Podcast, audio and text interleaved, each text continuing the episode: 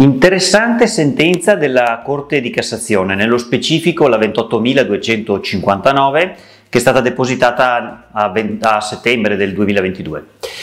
E affronta il come interpretare la disposizione testamentaria a proposito della qualificazione da dare al chiamato all'eredità se erede o legatario. Prima di affrontare questa sentenza, vediamo quali sono le differenze tra erede e legatario. Un erede legittimo è una persona che è in prima linea di successione e non è soggetta a disinvestitura, cioè alla perdita del diritto alla successione, se non a seguito di modifiche alle regole di successione. La legge italiana definisce eredi legittimi i parenti più stretti di un defunto, come il coniuge, i figli, i genitori, i fratelli e le sorelle, e successivamente gli altri parenti e infine lo Stato. Un legatario è chi invece riceve dei beni determinati, pertanto l'erede riceve l'eredità, mentre un legatario riceve dal decuius un legato. L'aspetto sicuramente più evidente della differenza tra eredità e legato è quello riguardante l'individuazione del soggetto che deve far fronte ai debiti che il defunto dovesse aver contratto e non pagato prima del suo decesso. Nel caso specifico, il testatore aveva attribuito beni determinati ai due nipoti, istituendo erede la moglie, precisando tuttavia che tali attribuzioni non dovevano superare il valore del 40% dell'asse ereditario. In particolare, aveva lasciato ai due nipoti la quota a lui spettante sulla casa della famiglia di origine, oltre denaro rappresentato anche da titoli di investimento.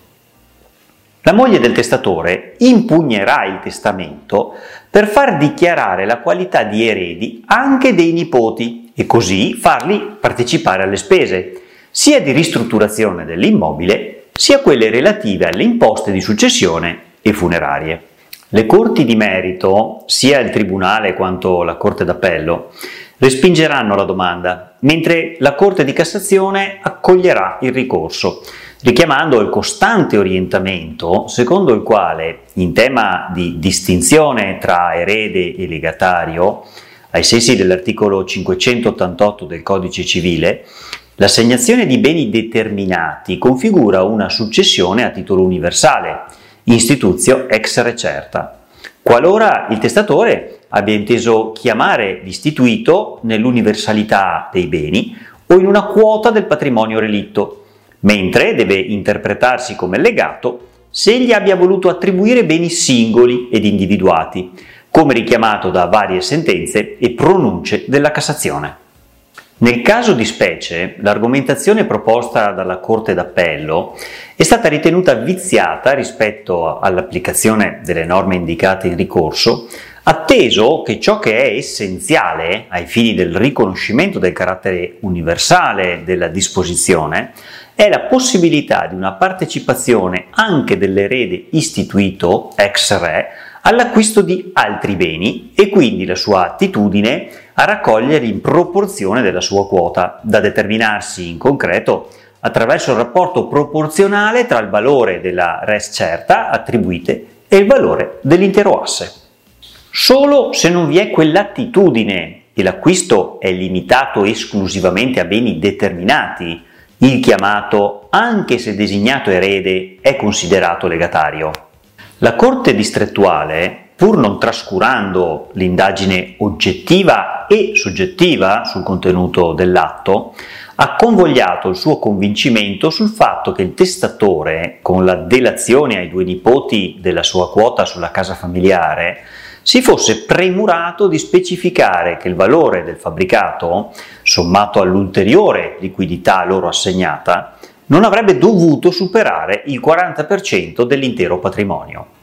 ha però attribuito a tale precisazione l'unico significato dirimente di non voler pregiudicare la posizione economica della consorte superstite, senza tuttavia valutare se detta precisazione fosse invece espressione di un rapporto proporzionale tra i singoli lasciti assegnati ai coeredi, Atteso che il testatore aveva ipotizzato l'eventualità della vendita della sua quota di fabbricato successivamente alla disposizione testamentaria, quantificando con chiarezza la quota, ricordiamoci del 40%, della delazione rispetto all'intero suo patrimonio. Tale eventuale vendita delle quote della casa della famiglia avrebbe infatti stravolto l'assetto voluto dal Decuius, cancellando quel bene determinato che, secondo la Corte d'Appello, avrebbe rappresentato oggetto di legato. Sarebbe invece rimasto solo il limite di lascito del 40% dell'intero patrimonio da liquidarsi sul prezzo di vendita, tenendo conto anche dell'ulteriore attribuzione di liquidità. Si conclude così questa pillola patrimoniale. Se avete bisogno di un approfondimento, non esitate a contattarci. Un dovuto ringraziamento va fatto all'avvocato Francesco Frigeri, nostro amico e collaboratore, senza il quale la realizzazione di questo video non sarebbe stata possibile. Sono Marco Casanova, cofondatore del team Casanova Valente. Seguici sui social e su teamcasanovavalente.com.